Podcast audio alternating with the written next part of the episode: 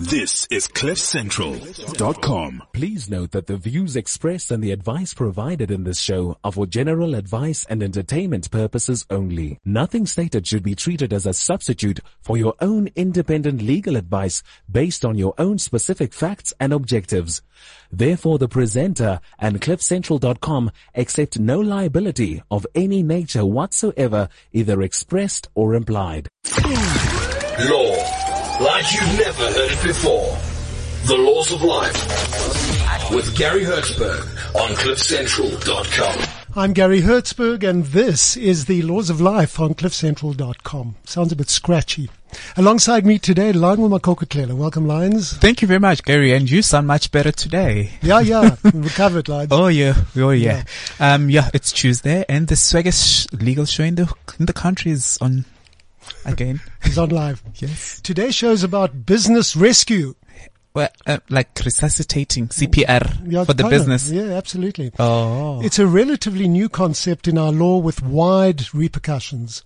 It is a court procedure lines to try and rehabilitate a distressed company really, but sometimes the side effects, especially on employees, can be severe as workers don't want stories, they want to be paid.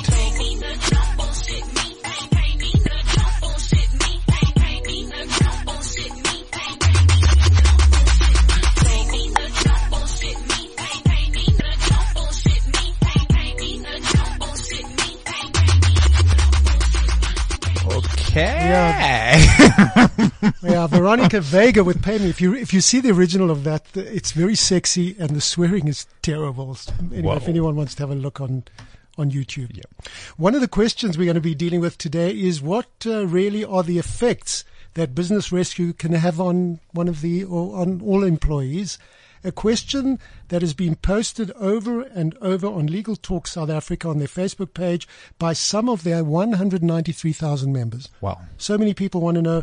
A business goes into uh, business rescue. How do I get paid? We're going to deal with that, Lines. It's a very serious uh, topic to really talk about given the uh, economical cycle that we find ourselves in. Everything is going up, but there's no business coming in. Another frequently asked question is, and here it goes: in business rescue, where does the taxman rank in order of preference?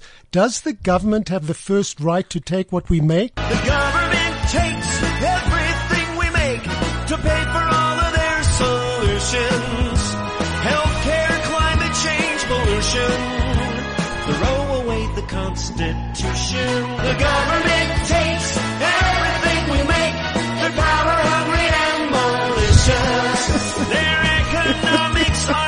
are fictitious. Soon we'll have to eat our dishes. And I feel so good cause the government says I should.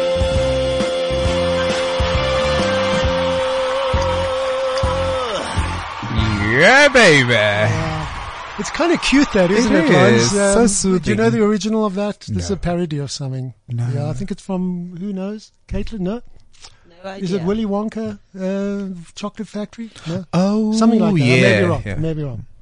The government takes everything we make by Tim Hawkins. Oh, great. Lovely, isn't it? Yeah. It Yeah. has seven million views on YouTube. Always fascinates me these things.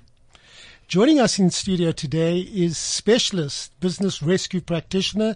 His name is Adriaan Smuts of Business Rescue Exchange, and he's accompanied by junior partner Caitlin Gottschalk. Welcome to you both. Well, Thank you very much. Good.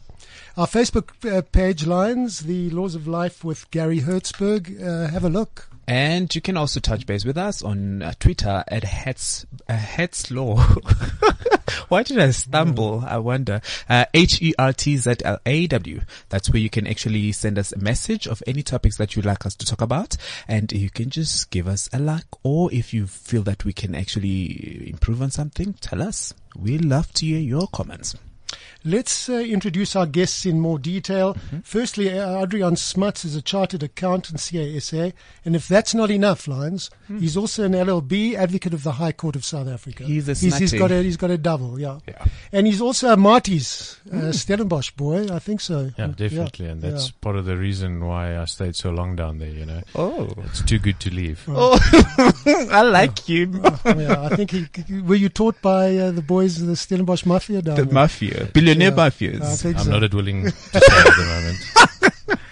Adriaan's been uh, in the field of business uh, rescue uh, as a practitioner for quite a few years now, and he's been involved in more than 30 turnaround projects. He's Wow. going to tell us some of them so that we get a better idea of how it Yeah. works. No, because I've always been fascinated by the work that they do. What is it that they do? They just admin or what? But Uh, yeah, you'll we'll hear you'll more. find out it's Yeah. not quite admin. Alongside him is Caitlin Gottschalk. She's an LLB and she's about to be admitted as an attorney in a few weeks, I think. That is correct. 6th of September, I'm joining the legal fraternity. Oh, bravo! Well Eventually. done. And uh, she didn't have her hair done for the occasion for today. I asked her. Anyway, we're not going to make a fool of it. when a company or closed corporation is in financial distress Yes. lines, that's when it can apply to court to be placed in business rescue. And uh, that's what we really want to talk about today. In the old, I mean, this is a relatively new concept, about 10 years old, business rescue, I think, with the 200, Yeah, the, the 2008 new, Companies Act. yeah, and it's only been in effect since 2011. So it's um, you know only about seven years that it's actually been been in operation. Okay, so let's do uh, let's do it practically. Um, in the old days, before before this, if a company was in trouble, it would kind of go into liquidation. Liquidator comes in, takes all the assets, sells everything, chucks everyone out, and takes over the company. Now we have this concept called business rescue. We had something called judicial management in the old days, but we won't go there. What is this judicial management? What really? How does it work? Business rescue. I mean, business rescue. yeah. Okay, so so business rescue is a is a regime that's been designed by the legislature to try and salvage companies that are in financial distress with the main purpose of um, securing and maintaining employment opportunities. Um, and it and it differs quite substantially from liquidation in the sense that you can voluntarily begin business rescue proceedings as well by director's resolution. Um, simple by having a resolution, filing that with CIPC, you can commence with business rescue proceedings. So you don't necessarily have to go via the court process. Um, and that makes it a lot more accessible, I think, to, to the general business. What really is the aim? What's the ultimate aim of business rescue? It's to assist companies that are in financial distress to get back on their feet, to make sure that uh, employment opportunities are protected, to guard against the destruction of value that's usually associated with liquidation, um, and to stimulate the economy. It's to help grow the South African economy. Okay, so companies in financial trouble, instead of going into liquidation, it um, it brings in a business. Re- it applies to court, and it's then placed. Is it called in business under It's, business? yeah, it's called in business In rescue. re- so you yeah. can you, there's there's two ways that you can that you can commence with business rescue proceedings. One is, as I say, by a director's resolution that you file with the with the Companies and Intellectual Property Commission. The act of filing that resolution with with the CIPC initiates business rescue proceedings. So it's as easy as that.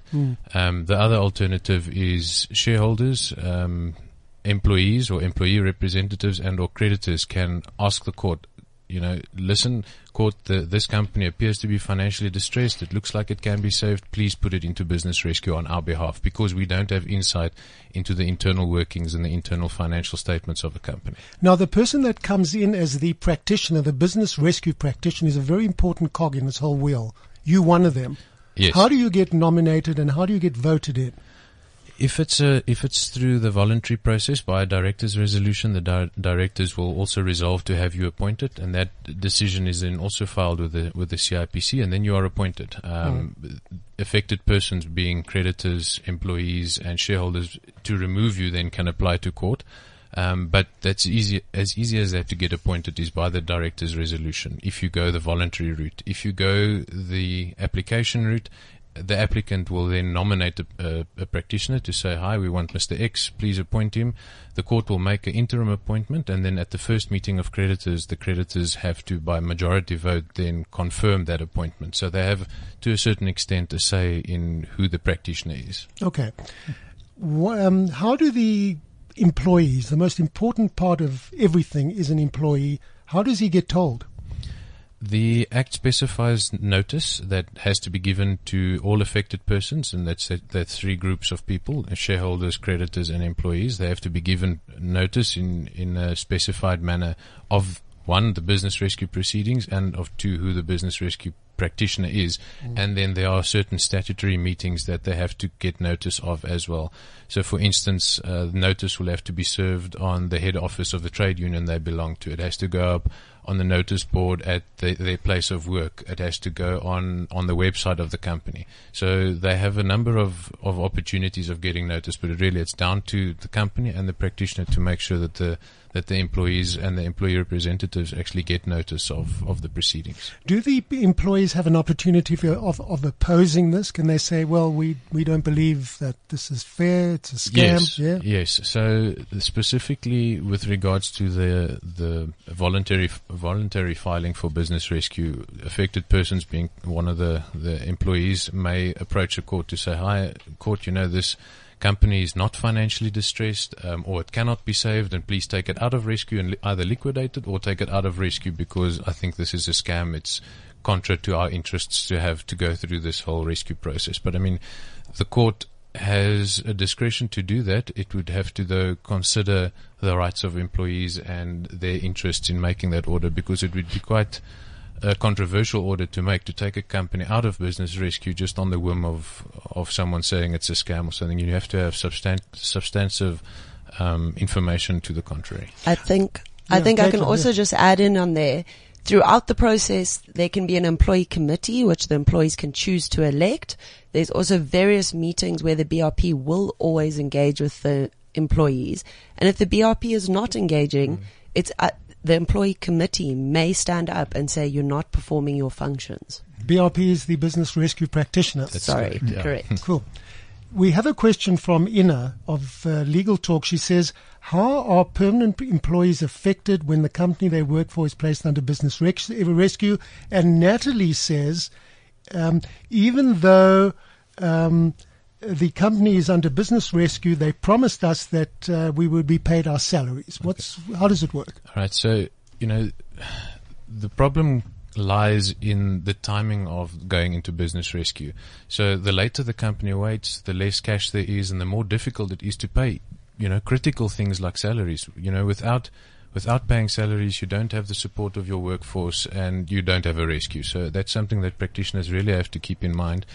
Um, legally though, business rescue has no effect on your employment contract. It carries on as normal um, until negotiated otherwise between the practitioner and the employees in terms of the applicable labor legislation. So there's no automatic effect on your employment as an employee um, by the fact of going into business rescue proceedings. So The sorry, Kate. Just the the the problem being is, does the practitioner actually physically have the cash to pay at the end of the month? That is the question, and the um, animosity between employees and practitioners comes from the fact that the practitioner is not open about the facts of the case. You know, he's not paying, but he doesn't tell them, guys, listen, I'm not paying because we don't have the cash. I'm trying to raise a loan or whatever the case might be. He's not open in his discussion with the employees, and that sometimes creates the, the distrust. Give us some examples, Caitlin. You've you've been in matters where the employees involved. Tell us the facts and, and how you dealt with it. So often what happens is when we have the employee meetings, which is where we present that the business is going into business rescue, mm-hmm. you often have employees standing up. You're normally dealing, all the employees meet together. So you're dealing with sometimes 300 people at once. They will s- stand up and say, you know, they already haven't been paid for two or three weeks before even entering the business rescue process. And what it comes down to is one, making your concerns known, and two, also understanding that if the BRP is able to pay you, he will. There's no question of that. But we sit in a situation most of the time where there's simply no cash flow to do so. And in that instance, the best suggestion I can give is engaging with the BRP to give letters of separation or retrenchment packages, and then you're able to cl- claim from UIF. And then at least you're getting some sort of income until the company is able to pay you and reinstate your contract. Yeah, just to get hmm. back to the to the Yeah, act take itself. that further. Yeah, I'm Yeah. interested in this. The, Yeah. the act itself says there's a payment preference in business rescue. So firstly is the practitioner and the costs of business rescue, which makes hmm. sense because, you know, the guy's there to, to turn the to turn the business around and he needs legal advice and tax advice and all those things. But second in line is employees for, hmm. for remuneration during business rescue proceedings. But, but as I, as I and, and Kate said, um, the problem is that they've waited too long. There is no cash to pay, and that creates the problem. And that we'll get back, I suppose, to that a little bit later on when you need to start looking at going into business rescue proceedings. And you know, in in, in our advice or in our opinion, it would be the earlier the better because then you avoid those situations. And you know, the moment you don't pay your employees, they lose confidence in the process. Uh, they are misinformed often, and, and it creates mistrust, and they don't know where to go. They don't know where to turn. Um, um, on, on most of these cases that you deal with, these are people that are trying to sell, save the company. Is that right? Correct. Yeah. Wh- What are they doing to try and save the company? What difference does the the the, the business rescue mean to the company? Okay, so you know, from our experience, there are a number of things that cause a company to have to go into business rescue, and um, the most prevalent one being that you know it's a it's a small business that's grown over the num- over years, and the the owner or the the manager he's become caught up in running the business. He's not focusing on on what made it a good business in the beginning. For instance, delivering the great product or the great service that he's good at, he's built his business around. He's migrated out of the actual service provider or the guy making the product or overseeing the product to managing the business. And often he does not have the necessary training and, and skill to actually manage and operate a business of that size. And that's where the disparity comes. He's good at providing the product or the service, but not necessarily managing the business. Um, and that's where the, the problem comes in. And that's where, you know, he needs help from people that have experience in running businesses, that understand business principles, and that will allow him to refocus his attention on doing what he does well and letting someone else with the necessary uh, knowledge and skill hone the business itself, you know, the, the actual financial part of the business. Um, and that will make all the difference in the end. Lance, you want to ask something? Yeah, and I've got a question here uh, with regard to the creditors. Let's say that you are going through the whole process and you haven't been paying your creditors, and your your supply is actually critical to your uh, credit rescue. Given the fact that you haven't been paying them, and there's always that whole process that you need to follow, how do you then negotiate through that or navigate through the whole negotiation process between creditors, just so that at least you are still floating? So that is that is one of the most important challenges that a that a business rescue practitioner can face is you know there's no obligation on a supplier to keep supplying you in a business rescue case if you haven't been paying him you know. He just says sorry I can't supply because you haven't been paying my account. And I mean he's it's within his rights to do it. And the the difficult part comes in convincing that guy you know carry on supply on the normal terms and conditions make that credit or extend that credit to us so that we can apply it in this way. This is how we're going to cut costs and we'll pay your we- we'll pay your account at the end of the day And Let, let, yeah, go ahead. And I Yeah. also think that um, something that is sometimes forgotten is that engagement with the creditors. Creditors are there to also save the business. If every business they dealt with went under and they didn't support them, they wouldn't have customers. yeah So that, that's 100% what, I'm- what, what I'm trying to what I'm trying to understand, it's not really me. A lot of people question this whole procedure, and they say that um, if if if if the directors were going to put more money in, or they were looking to get loans, they could understand it. But here, they're stopping the business. They're not paying the the employees. They're not paying the creditors. So what are they? What are they really doing? You know, where's where's the advantage? Yeah, so you know it comes back down to when do you start business rescue proceedings, and hmm. you know we'll talk about the success of business rescue a little bit later, but yes, when you wait so long that the cash is com- depleted, your security is depleted, there is very little that a business rescue practitioner can do, um, but one of the things that he can do is go to the creditors to say, guys, look, I've, there's nothing left in this business. The only way that we're going to turn this around is with your support. So it's up to you whether you support me, carry on supplying me. Look, I'm here now. We'll cut the expenses down to the bare minimum. We'll make sure X, Y, and Z happens. And that's his job as, if you want to use the term, a salesperson to hmm. work through his proposed plan put it to the creditors and say, listen, guys, this is how I think we can make this work, and it's up to you to decide whether you want to go ahead or not. I also think it is important to note that during the business rescue process, just because it started does not exclude the directors putting more money in or shareholders making loans. All those can be part of the rescue process and often are. But most times when you're dealing with a business and rescue, the owners, in inverted commas, of the company have done everything possible to not enter the rescue scenario. And most of the time that means they have made extensive loans already. Yeah, just if I can, sorry, Lionel, to, just to add on what Kate has said, um, they've done that. They've, let's say the business is, is 10 years old or so. They've, they've paid off the facility where they're operating from and now the financial distress has sort of got them in a, in a bit of a spot of bother. They inevitably go to the bank. They say to the bank, please loan against the building so we can reinvest this into the business. They do that, but without fixing the problems in the business. So, I mean, they've thrown more money at it without fixing what is wrong with it. And then when that's process has seen itself through, then they only realize, oh my goodness, you know, this hasn't worked. We need to turn to someone else for help.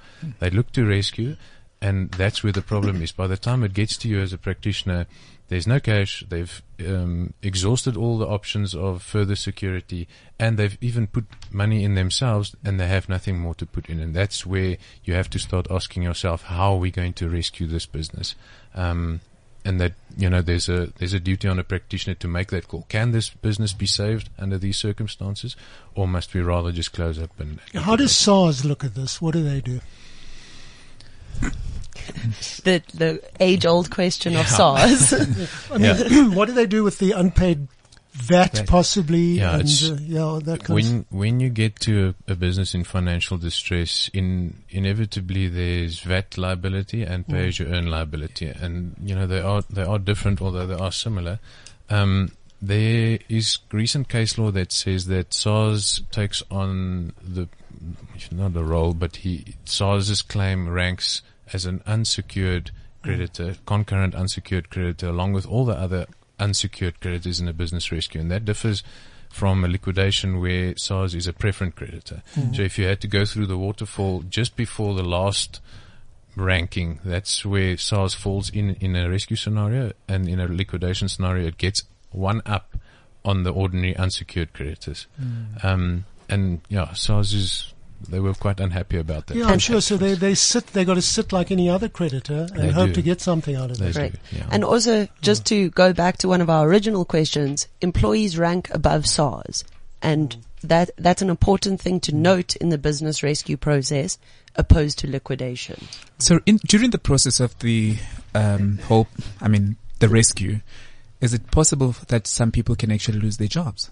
Because you now need to turn around, so it might mean you might s- cut off the fat. So sometimes, speak. I mean, it depends on business to business. That is the thing with business rescue. It's completely, you have to look at the facts of that specific case.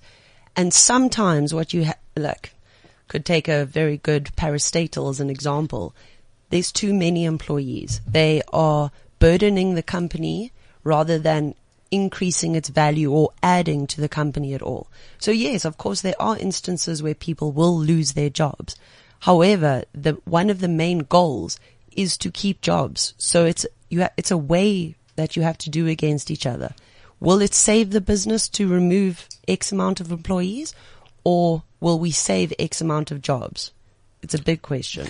Isn't the question, if you want to reduce your staff, should you go into business rescue? No. Is it easier? No, because you're doing it for, the, I believe, the wrong reasons in that instance. Well, it depends. Um, you can't just, you know, rescue doesn't give you an automatic right to reduce your staff. You still have to follow the, the Labour Relations Act and all the applicable labour legislation. But assuming you don't have the money to, to pay the retrenchments, so you're retrenched, uh, Okay. you've got 200 people, you retrench 100, yeah. how do you pay them? Well, that's let's say you look at it outside of a of a business rescue scenario. Hmm. Yes, the moment you retrench, you need to pay retrenchment packages, hmm. and if that causes you financial distress, then you'll have to go into business rescue in any event. Hmm. So you might as well consider uh, where your business is at present, um, taking to in, into consideration that retrenchments are a possibility. Go through the rescue process, negotiate with the employees to sell to tell them, look, guys, if we have to pay these retrenchments once off the whole 200 people work lose their jobs. If we do it through the rescue process and we have to retrench 100 and the, the retrenchment payments come up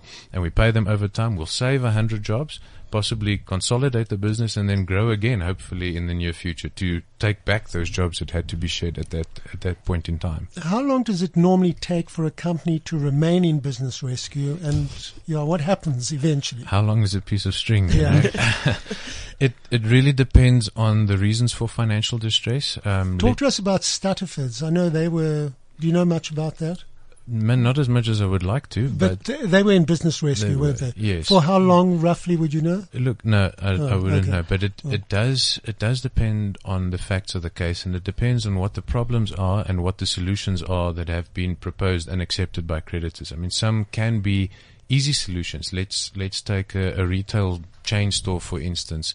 If you close down a number of outlets, that can be done in a number of months, and if that sorts out your cash flow problems, you can be out of rescue in a number of months. But if let's say it's a it's a mining group, I mean, there's a lot of work that has to go into that, and you could presumably look at not months but even years to a certain extent. It all depends on what the objectives are of that specific turnaround. What do you want to achieve going through this process, hmm. and that will dictate to you how long you should stay in rescue. You've been involved in a number of matters, as as I said earlier. Give us some examples of, of cases you've been involved in, one or two, if you can. Okay. Yeah.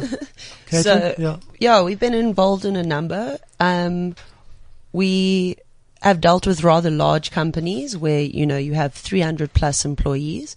That's exceptionally difficult to deal with because as Adriaan was explaining earlier, it's the risk of a 300 jobs opposed to letting go 100 people. Hmm. And those kind of scenarios are very, very difficult to, to work with.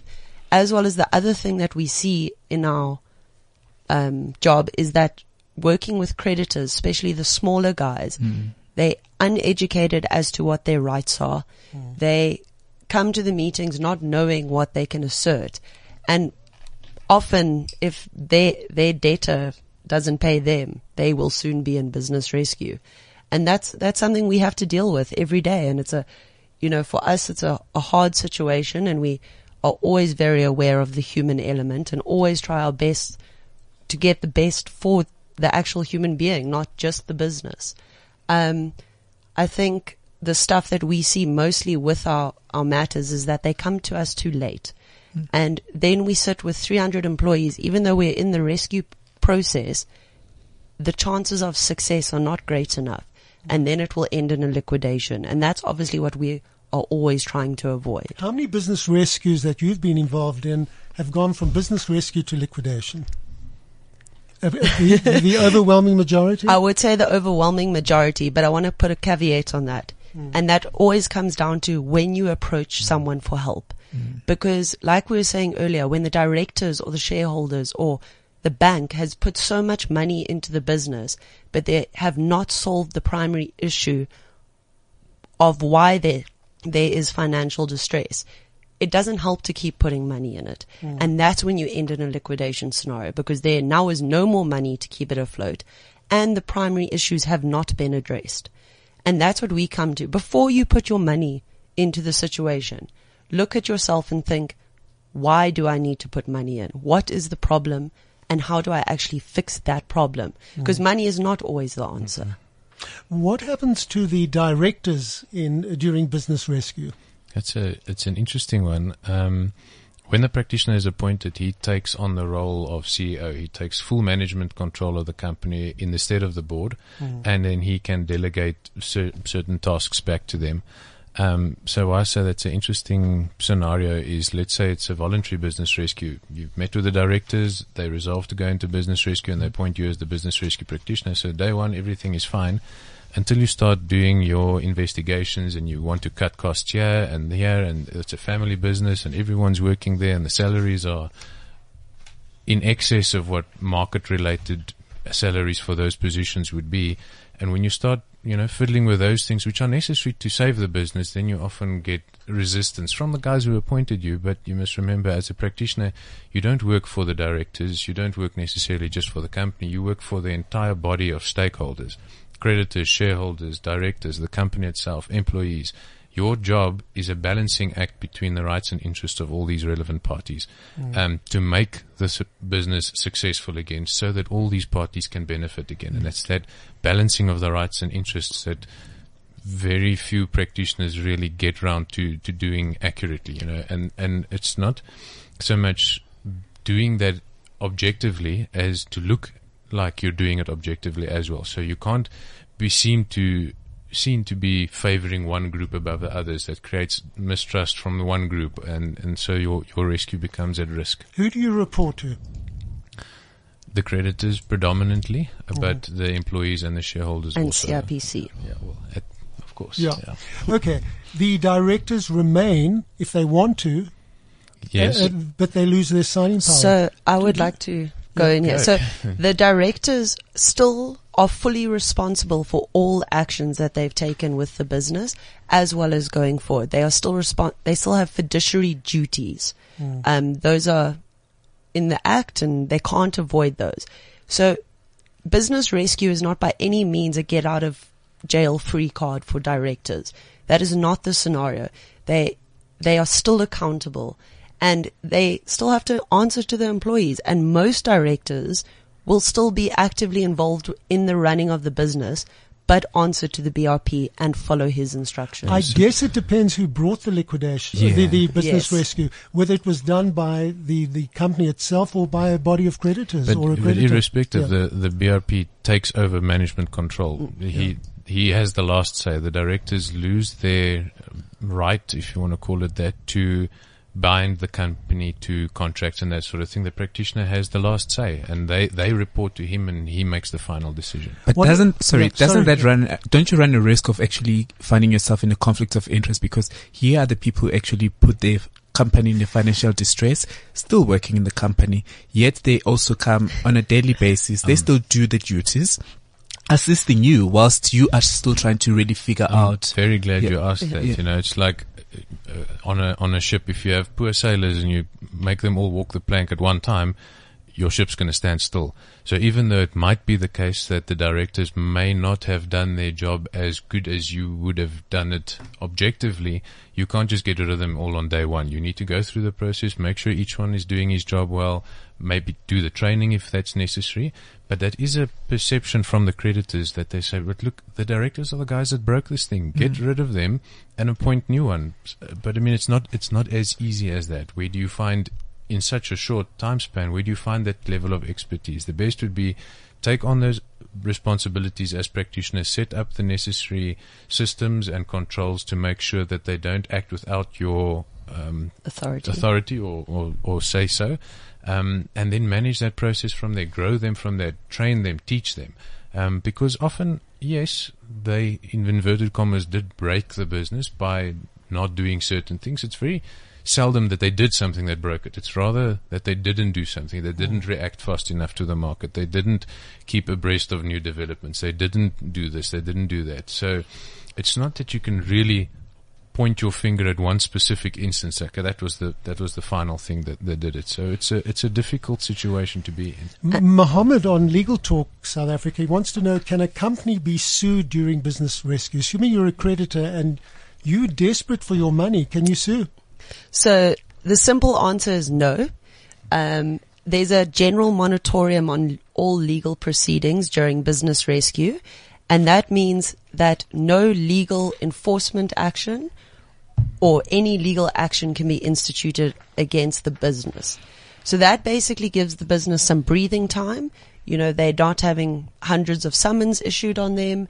They're not having to expend massive legal costs. Hmm. But the baseline answer is no. There are exceptions within that. One of those instances, maybe it's a good time to talk about it, is the landlords.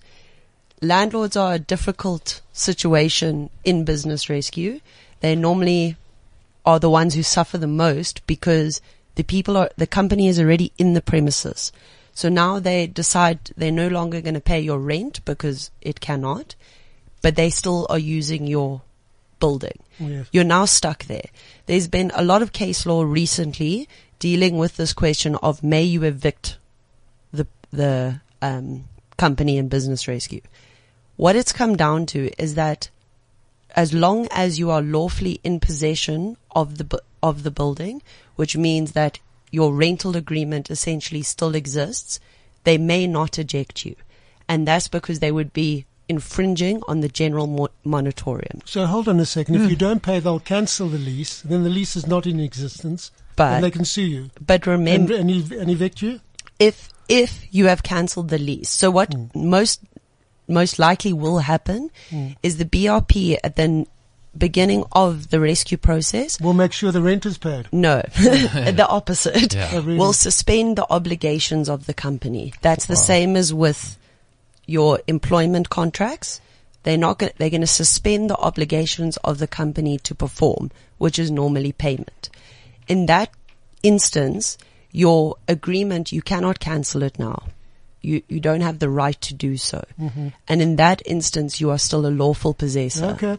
Yeah, so, in that other makes words, it difficult. y- Yeah, it makes it difficult for the for landlord. the landlord Yeah. and for and for other uh, you And know, for as- other creditors. asset Creditors, financiers, you know, like guys who, who give or who finance your fleet, all those vehicles. Yeah, you go into absolutely. business rescue, the practitioner suspends the obligation to pay, and Mm. the only right you have against that is a claim for damages. I mean, that doesn't leave you with much. So the know, company carries on using the trucks that on on Correct. that on Mm. HP we call Yes, it with the yeah, banks, Sure. and they continue using the premises. That's true. And they carry on regardless. The only big big cost to them is yo yo fuya. Mm, yeah. Okay, so everyone wants to know what is what is the, what, do you charge to do all this?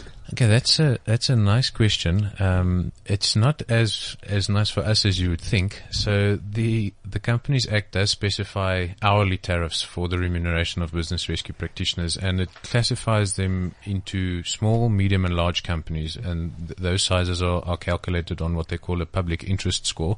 But um, for a, for a small company, it's a thousand two hundred and fifty rand an hour. For a medium one, a thousand five hundred, and for a large company, two thousand rand an hour. This is all VAT inclusive. So if you look at at the two thousand, that's about a thousand six hundred excluding VAT. Which, considering the skills and the experience that the practitioner usually has, it's quite a quite a discounted rate to what you would get. You know, in, in the market, yeah, absolutely. outside of a rescue. Yeah, yeah. Um, the Sorry, is the, is that is that money paid out of the bank account Yes. as a first charge? Well, So it- you write yourself a check as you, walk in. You do Yeah. well. You do write yourself a check, but you know it's all accountable to the creditors and to the company itself. Who so signs the check? The directors. that is good practice to submit your account to them, take them through your, your billing statement. You know, mm. we, we encourage everyone to do, you know, keep Itemized. accurate, itemized and timesheets of, of their time spent because that, that shows that you've done the work. You can't, for instance, just bill 18 hours today or something without actually going through what you mm. did today. Mm. You know, that's important because people need to trust in the process and the moment, because the fees do add up at the end of the day because it's a big job. But if you engage with creditors and all the affected persons and you go through your account, what you did, you keep them informed, then, then the amount seems plausible to them at the end of the day. Um, so that's the one part on, on the remuneration. The Act specifies these hourly tariffs. Then it allows you to also negotiate with the company further remuneration, like um, achieving certain targets or, or meeting certain goals or whatever that you can agree with the company. Um, you then have to have that agreement um, disclosed to the creditors, and they have to vote on that by majority that they're happy with that extra remuneration. So let's say, for instance.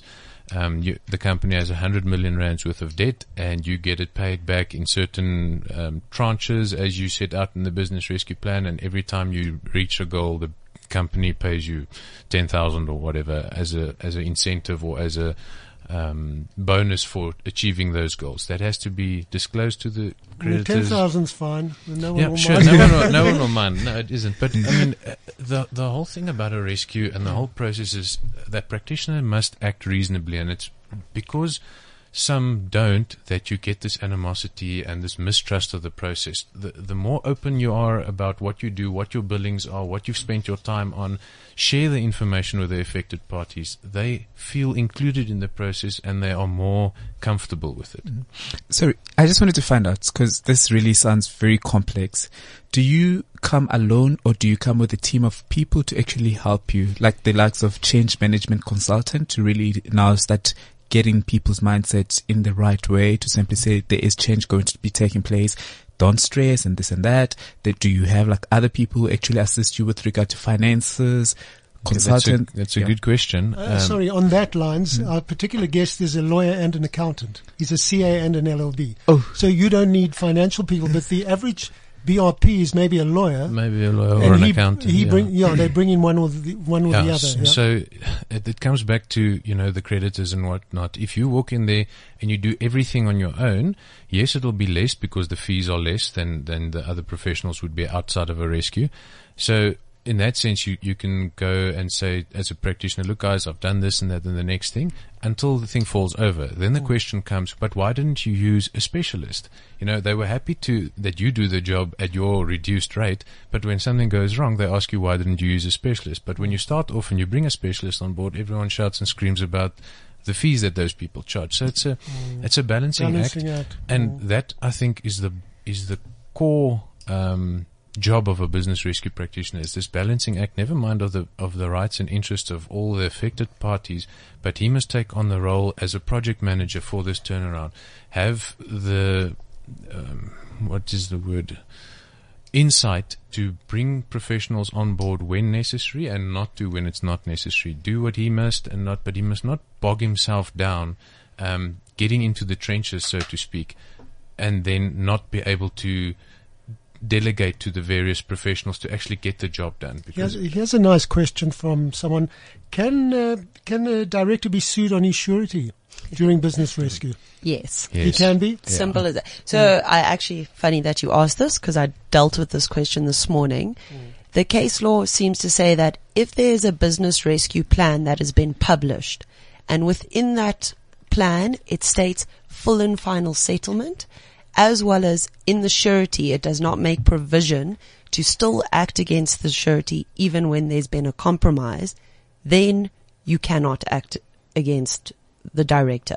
Mm-hmm. If neither of those provisions exist, you may always act against You the got to you got to look at your surety very carefully. very Yeah, carefully. very and carefully. it's So, got I to be mean- drafted carefully as well. The bottom line is that the fact that the business goes into business rescue doesn't necessarily absolve the surety from his liability. That's the long and the short. It doesn't extinguish the principal debt. I think there was an Investec case a few years ago. That's the- that's it. Yeah, that's the one.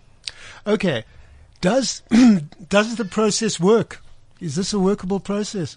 Um, my short answer is yes, definitely, not just yes, but it all depends. There's a there's a number of of Variables. variables, and the most important being early intervention. Like we said earlier, the earlier you go, the more security is still available. It hasn't all been spent. Creditors are still willing to support you. Employees are still amped to do the work. They don't have mistrust in what's going on.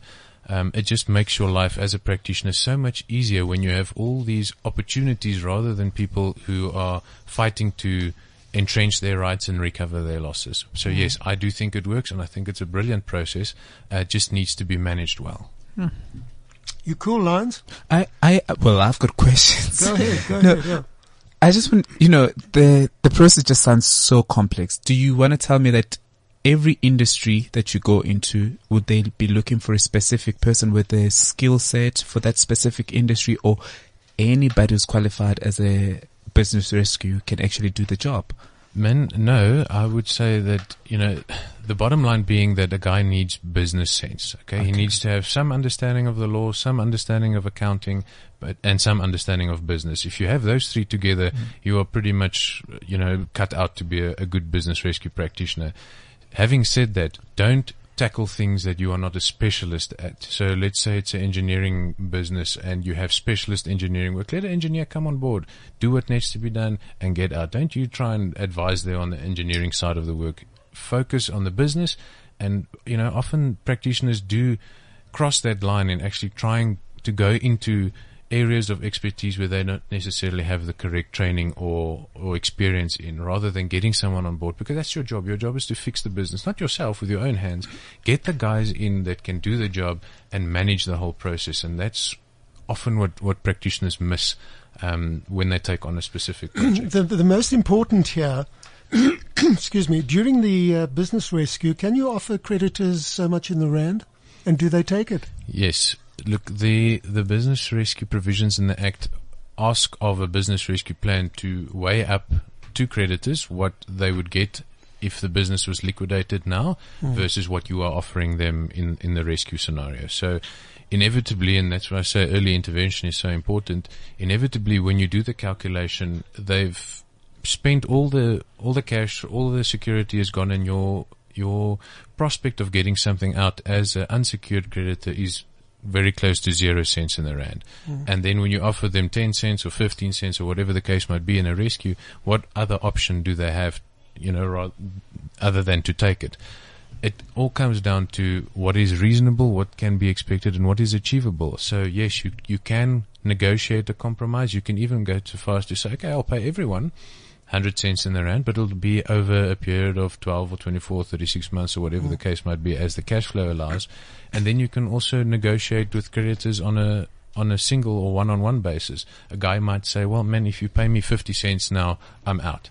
Mm. Or 25 cents. So, I mean, the, the whole process of rescue is flexible, which makes it adaptable to each and every unique business. And Can- that's what makes it so nice. Can someone come to you for a consultation for you to determine, just from the consultation, whether there's a chance of Yes. success down the line? So how our business approaches is, is we very much focus on that initial assessment. Is mm. this business something that can qualify for business rescue? And if mm. it's not, we tell the directors. How long does that take for you to make that assessment? Well, it's usually relatively quick. Um, mm. You know, a couple of hours just to check some certain key aspects. But you know, th- there are there are things that that will point you in a direction. Uh, you know, I'd rather move away. This thing has had it, or let's ask for more information, get involved, dig into it. You know, we want to. We want to make a success of a turnaround, and if it's not savable, we will tell the company or the director. What is the disadvantage of a director coming uh, going for business rescue? Very little.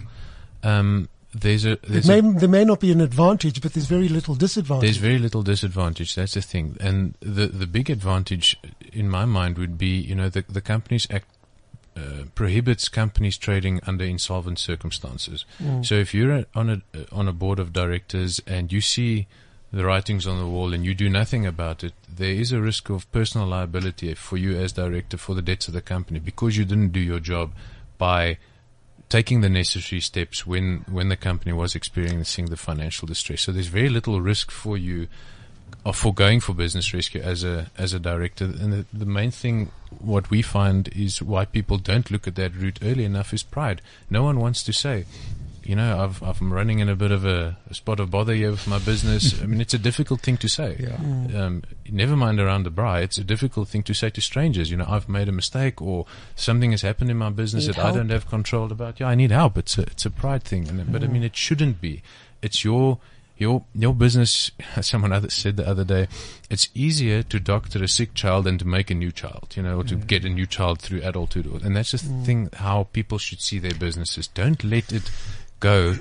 Do the work early enough. So I think just working with the pride aspect, the biggest disadvantage that is perceived is reputation. Mm. People are very worried about the reputational repercussions. And that is most likely, again, people came too late to the party and have given business rescue a bit of a bad name. If you do business rescue correctly, there's no reason why you should worry about your reputation. Because in fact, as a client or a customer of your creditor, you're guaranteeing them future business by living on. So can a business rescue practitioner uh, cancel some of the contracts that, that, that were in place just Yes. to minimize cost and other things? So he can cancel contracts, but he has to go to court to do so, and he has to give the court just and reasonable grounds for cancelling. That means he can't just, for instance, with employees, cancel a hundred employment contracts because he felt so. He has to go to the court and say, cancelling these hundred contracts will mean 300 other people mm. keep their job. Mm. And sometimes people forget through all these processes, the court is still overseeing what's going on mm. and saving you in that way. Adriaan, before we let you go, anything else? Yeah, I think the bottom line is uh, people must, you know, be aware of the, the the value that business rescue can offer. Um, both as business owners, look at your own business. You know, actively look at where you're going. Get out of the trench a little bit. Walk back up onto a hill. Look over the battlefield. Look for the risks. Look for the opportunities. Um, and make sure you do what needs to be done early enough to, to secure your business, which is your livelihood at the end of the day. And that's from the side of, of a business owner, but from the affected persons, from the perspective of employees and creditors, you know, act on your rights. The, the act makes and, and does award you a number of rights that you can um, enforce in a rescue scenario. Don't just sit back and let someone dictate to you. Partake, because by partaking, you are um, guiding the practitioner to what will suit you and will suit in or fall in with your business, and that will help the business that's in financial distress. Because no one in the economy has the luxury of just giving up clients. Every every client is important to you just as much as you are to to your suppliers. Cool. Just give out your business details or your company. Yeah, okay. So we're from a company called Business Rescue Exchange, and uh, you can email us, Adriaan at brexchange.co.za or Caitlin, that's C-A-I-T-L-I-N, at brexchange.co.za. Very interesting discussion. Many thanks for this, Lines. Thank you very Yeah, much. Yeah, no, yeah. it was quite interesting. Very Thanks good. for having us. Cool. Wonderful. To our Thank you so listeners, much. thanks for listening, and uh, until next Tuesday, Lines. Yes, no, we'll have them again some other time. See you then. Cheers. Bye. Law, like you've never heard it before. The Laws of Life. With Garry Hertzberg on CliffCentral.com. This is CliffCentral.com.